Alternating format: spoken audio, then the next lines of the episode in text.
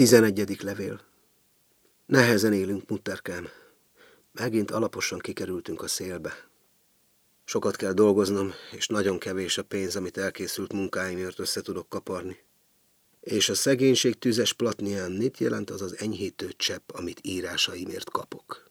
Ha olykor erőt vesz rajtam a vak véletlenek kegyeire bízott ember kétségbeesése, alig tudom megállni, hogy el ne kezdjem ásni a gödröt, amiben végre kényelmesen belefekhetnék, magamra húzván a földet, amit egyszer majd érzéketlen szívvel és durva kezeivel, sürgető akkordbérben úgy is rám dobál valaki.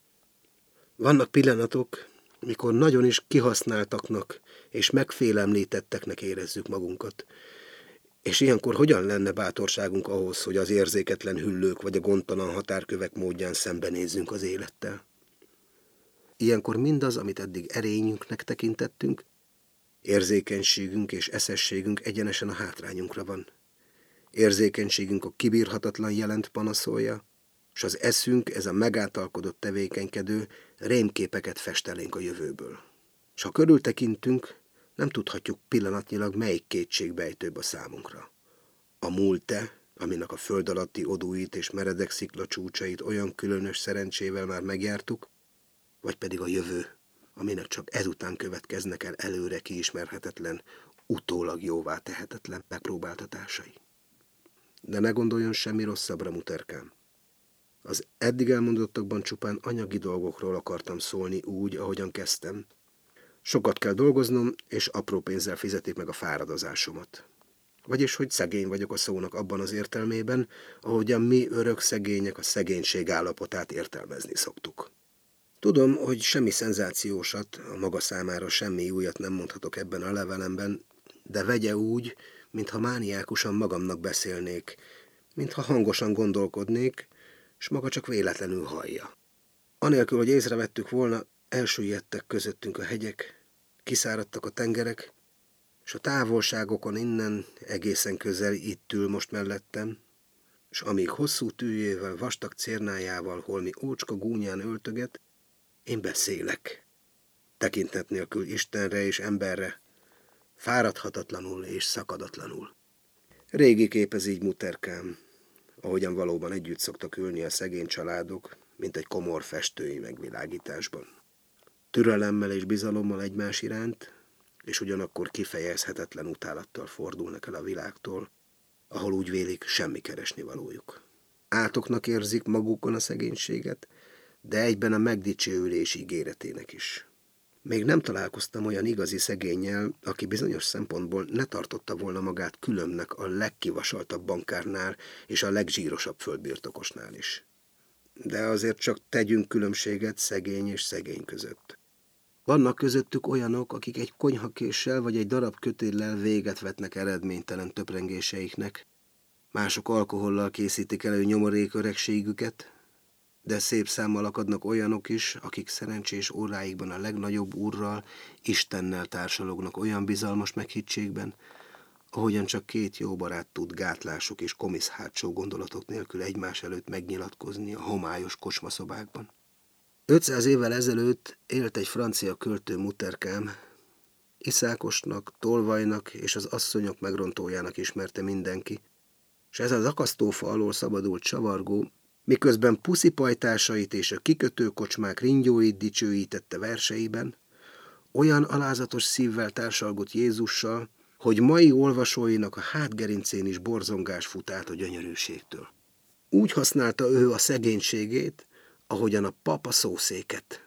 Felállt rá, és mint egy ég és föld között lebegve, ha kedve jött hozzá, szennyes ujjaival szétbontotta a felhőket, és az arcát belemártotta a napba, ahogyan az utcai suhancok szerelmi kalandjaik előtt megtisztálkodnak egy tálvízben. Ha éjjel útra indult, verseinek fényessége világított előtte, s nappal befelé röhögött kajánul, ha a törvény emberei nem ismerték fel rongyaiban.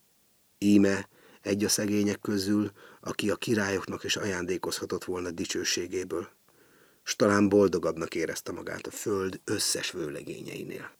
És egy másik, aki azon a földön született muterkám, ahol most maga él. Dostoyevskének hívják.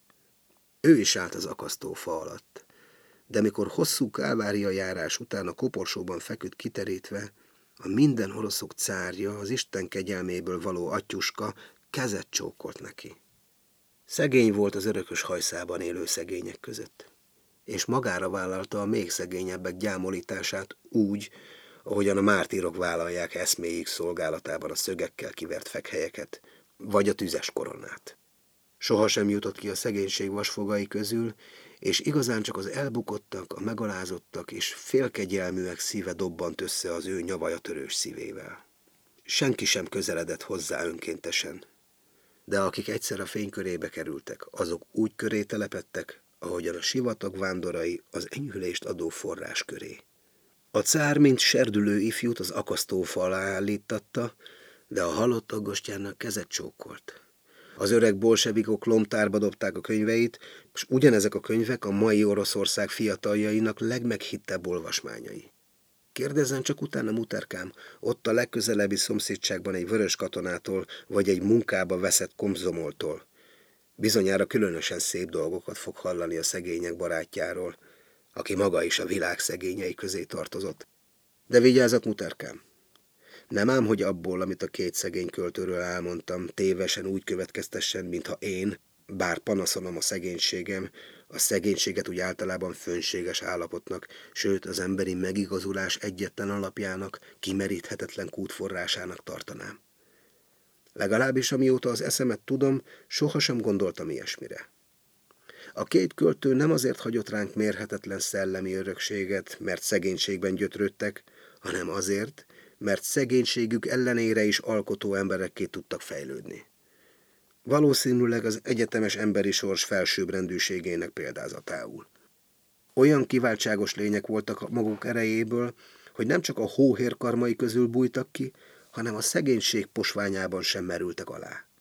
De ne ezekről a rendkívüli lényekről, sem más hasonló százról vagy ezerről, hanem azokról a milliókról és milliókról beszéljünk, akik szerte a világban teljesen kiszolgáltatottan, emberhez méltatlan beletörődéssel és vakreménytelenséggel élnek a szegénység mocsaras és ingoványos területein. Kint a falvakban, a tanyákon és a világvárosok perifériáin, eltakartan az előkelő idegen tekintete elől, mint egy vesztegzár alatt tartva, akár a tifusz és kolera gyanúsak, és valóban, akik tehetik, okosan teszik, hogy így elkülönítik őket a társadalom felső és középrétegeitől. Mert a szegénység nem csak kényelmetlen állapot, hanem fertőző betegség is. Kiszívja az emberi test minden csöpnyi zsíradékát, elsorvasztja az inakat és izmokat, megpuhítja a csontokat, butaságba és tunyaságba zülleszti a szellemet. Egész fiatal legényke voltam muterkám, mikor Jack Londonnak egy kiváló amerikai írónak az angol főváros szegényeiről írott könyvét elolvastam. Bár ha magam is szegény voltam, ott lent a mélyben születtem, betevő falatomért tíz körömmel, könyökkel és foggal kellett megverekednem, mint az erdei állatoknak, mégis megdöbbentettek a könyvbe foglalt leírások. Még nem nyílt ki a szemem a világra, és annyira el voltam foglalva magammal, hogy a legszemélyesebb bajaimat sem ismerhettem fel igazi valójukban. Nem kerestem a szegénység okait, a következményeivel, az éhínséggel és hajléktalansággal iparkodtam a magam módján megbirkózni, szívós akarattal és tekintet nélkül minden egyébre, mert nincsenek kínzóbb sebek az éjségnél és hajléktalanságnál. Az éjjeli menedékhelyek sokkal borzalmasabb látványt nyújtanak, mint a kórházak. Annak a szegénynek, aki apatikus csendben a menhely zugába húzódik, reménytelenebb a sorsa, mint a műtét alá került betegé. De mindennek a tudatára csak akkor ébredhet rá az ember, ha pillanatnyi friss levegőhöz jut, hogy úgy mondjam, ha egy más síkról nyer bepillantást a saját életébe. A szegények milliói úgy vannak a szegénységükkel, mint a munkások milliói a munkájukkal. Csak annyiban élnek, amennyiben kínlódnak, beletörődnek a változhatatlanba, elvesztik tájékozódó képességüket a világban. Szegénység és szolgasság együvé tartozó fogalmak. Jack London könyve, mint egy lámpás gyulladt ki előttem, és felemelkedett, hogy bevilágítsa a tájat, ahol iránytű és különösebb kíváncsiságok nélkül bolyongtam. Anglia fővárosának salak embereiről beszélt, egy távoli világ idegen, ismeretlen lényeiről, akikről eddig jóformán semmit sem tudtam, akik semmivel sem állhattak hozzám közelebb, mint a tengerfenék polipjai és medúzái, de most, hogy az írás százával szólt róluk, egyszerre ismerőseimé lettek, mint akik óráról órára, már évtizedek óta itt élnek körülöttem. Szemeimről leesett a hájog, és megláttam a világ részeinek összefüggését és lényeges hasonlóságát.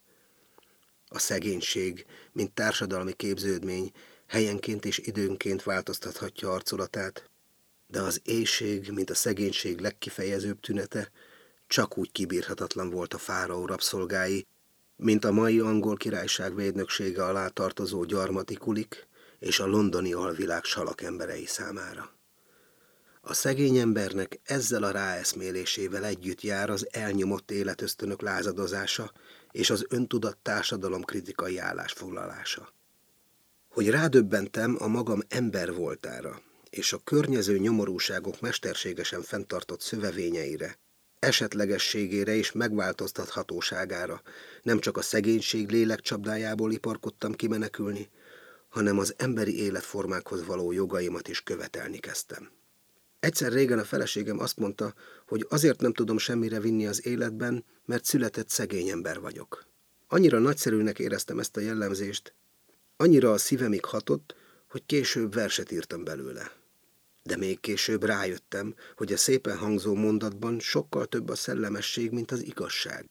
Hiszen ha született szegény lennék, akkor elmerültem volna szegénységemben. Behúzódtam volna a hatalom és gazdagság árnyékába, és számtalan utódot hoztam volna létre, kenyéren és vízen, ahogyan a született szegényekkel történni szokott. De én kimásztam az árnyékból, és a fényforrások felé kapaszkodtam olyan tudatos akarattal és elhatározással, mint akinek joga van egy teljesebb élethez. Mint aki nem ügyefogyottnak, hanem ravasz fondorlatokkal rászedetnek és erőszakkal törbeejtetnek érzi magát. Felálltam, és elindultam. Nem régen egy versenben így szólottam magamról, muterkám. Felmutatom a kezeimet, nézzétek. És jöjjön a bíró, aki ítéletet mond jó és rossz felett. Nézze meg azt, amit összedöntöttem, és azt is, amit felépítettem a semmiből. A külvárosok fia vagyok, kék zubbonyba öltözöm, nehéz járású rabszolga, aki fáradt tagjai ma is érzi a láthatatlan láncokat, s anyja tejével nem szívta magába az urak dicséretét. Azt hiszem, ezek a sorok nem a született szegényekre, hanem azokra az emberekre jellemzők, akiket szegénységre kárhoztattak idegen akaratok és mostoha körülmények. Azokra jellemzők, akik igazság szeretetükhöz vagy alkotó tevékenységükhöz a szegénységet gyalázatosan megalázónak tartják, és szabadságra vágynak, hogy kiélhessék, és a fejlődés szolgálatába állíthassák legnemesebb emberi képességeiket. Végzetesen tévednek azok a reformerek, tudósok és forradalmárok, akik úgy vélik, hogy a nyomorúság forradalmasítja az embereket. A nyomorgó tömegek még sohasem indítottak el, és nem szabták meg a társadalmi fejlődés irányvonalát.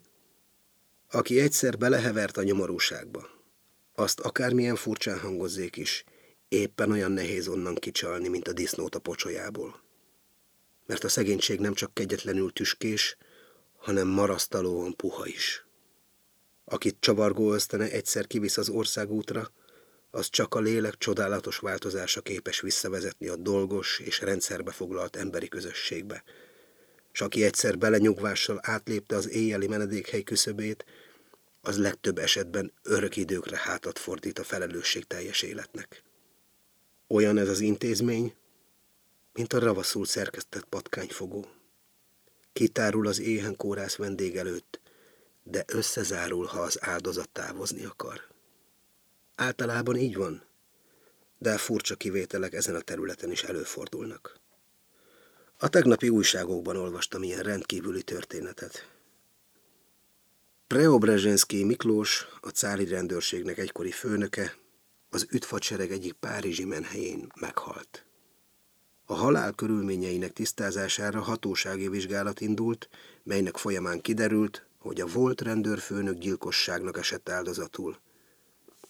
Heves politikai vita közben ellenfelei rávetették magukat, és kidobták a menhely ablakán. Ez az eset valóban olyan különös, és annyira egyedül áll a menhelyek történetében, hogy az én szempontomból fölösleges vele bővebben foglalkozni. Rendőrfőnökök többnyire nem a menhelyeken szokták bevégezni életüket. Származásánál és lelki beállítottságánál fogva Preobrezsenszki is sem tartozott a szegények sajátos kasztjához, még akkor sem, ha a neve utóbbi időben a menhely lakóinak a listáján szerepelt. Nem azonosította és nem azonosíthatta magát a nyomorult népséggel, hiszen ő nem hivatásos szegény, hanem lecsúszott, lezüllött arisztokrata volt. A szegények, ha általában még annyira is alázatra és meghunyászkodásra vannak szoktatva, bizonyos körülmények között ugyanolyan veszedelmesekké válhatnak, mint az idomított ragadozók. Kitör belőlük ősi természetük, amit más szóval a szolga és úr örök ellentétének is nevezhetnénk, és ilyenkor jaj annak, aki kellő fegyverzet nélkül avatkozik bele rendetlen rendjükbe, megrögzött szokásaikba és elveikbe. A menhelyős lakói legalább olyan megvetendő lénynek tartják a lezüllött grófot és hatalmát vesztett rendőrfőnököt, mint az óriás igás lovag a kocsi elé fogott nyeszlet bolti szolgát. Preobrazsenszki úgy lehet egy pillanatra a régi dicsőségében akart előttük tündökölni, és ők megkapták és kidobták az ablakon, mint valami eltetvesedett ronytömeget. Ha nem tud stílusosan együtt szenvedni velük, az iszabban pusztuljon el, mint aki érdemtelen a szegénység állapotára. Ez törvény, ha még soha senki sem foglalta is írásba. De a szegénységből muterkám, annak, aki ért hozzá, meg is lehet élni. Ismerek itt kint, ami siralmas angyalföldünkön sok olyan családot, akik abból élnek, hogy földhöz ragadtan szegények. Munkanélkül, s már rászokottan a munkátlanságra, tizen-tizenöten zsúfolódnak össze a bérkaszárnyák tenyérni nagyságú szobáiba, konyháiba, vagy a bérbeadott pinceadóba, a sötétségben és a salétromot izzadó penészfoltokkal bevont falak között. A feleségem most szellemi szükségmunkás. A szegény ügyek kivizsgálásával foglalkozik, és ha néha elkísérem kalandos bolyongásaiban, olyan megviselten kerülünk elő a nyomorúságok barlangjaiból, mint akik éppen most láboltak ki valami súlyos betegségből. Legutóbb egy pincelakó családot látogattunk meg, és most szégyellem leírni a szót, hogy család, és félek visszagondolni arra, amit láttam. Emberek. Hogyan is beszélhetnénk ez alkalommal emberekről? Egy féllábú asszony él együtt nyolc gyerekével, egyik kisebb, mint a másik. Az anyát hat év előtt villamos baleset érte, utána még két gyereket szült. Tavaly halt meg az ura idult alkoholizmusban. Fulladoztam a szörnyű levegőtől. Felnyújtottam a kezem, hogy elérem-e a plafont, néhány centiméternyi űr maradt még az ujjaim hegye és a nedves fal között, és mégis, mikor kifelé mentünk, úgy éreztem, hogy hason csúszva, majdnem agyonlapítottan tudok csak előbbre mozogni. Otthon eszembe jutott, hogy a csurgásos falon kalitkát láttam, amiben egy néma kanári ugrált egyik fapálcikáról a másikra. Ahogy visszaemlékszem rá, ő volt a legszomorúbb és legnyugtalanabb a családban. El sem pittyentette magát. A többiek hangosan sóhajtoztak és alázatosan hálálkodtak, mutogatták nyomorúságukat, mint valami nemesi örökséget, és úgy fordultak velünk szembe, mintha rég kiérdemelt és többszörösen megígért jutalmakat követelnének. Íme muterkám a született szegény emberek. Mi történne velük, ha az anyának kinőne a lába, és a gyerekek valami csodás eledeltől évtizedekre jól laknának? Szinte szédülten emlékszem a mélységekre, melyek felett éhesen elbotorkáltam egyszer, százszor, ezerszer az életemben.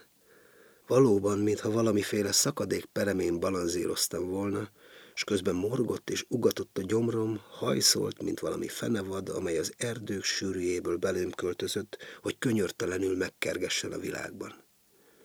Alázatra és álnokságra kényszerített, és voltak idők, mikor majdnem lopásra és gyilkosságra is vetemettem miatta. De milyen különös, olyan idők is voltak, mikor megfeledkeztem ezekről az emlékeimről, és moralizálni kezdtem a szegények cselekedetei felett, és ítéletet mondtam azok felett, akik írtózattal menekültek a múltjuktól, amely bűzlő piszokkal és nyomorúsággal volt tele.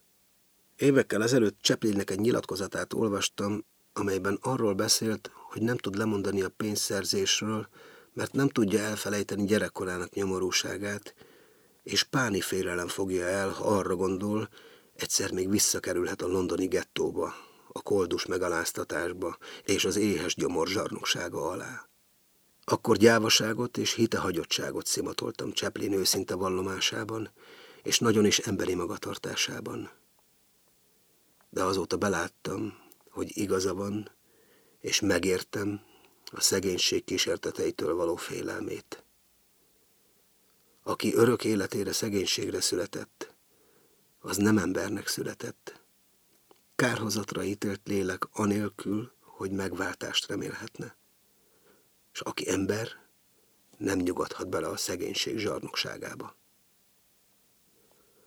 Hála magának muterkám, akitől születtem, és akinek a hitét és akaratát örököltem, nem tartozom a született szegények közé. És éppen ezért tiltakozom minden szegénység ellen, drága anyám. És mindenféle szolgaság ellen is tiltakozom, mert ahogyan már mondtam, a két fogalmat nem lehet egymástól elválasztani. Az az ember, aki a szegénység kiszolgáltatottja, nem lehet szabad a szó társadalmi értelmében. Én pedig úgy érzem, szabadság nélkül nem élet az élet, hanem hazugságokkal takart lassú haldoklás. És ezért is csak az az ember nyugodhat bele a szegénységbe, aki érdemtelennek találja magát a szabadságra.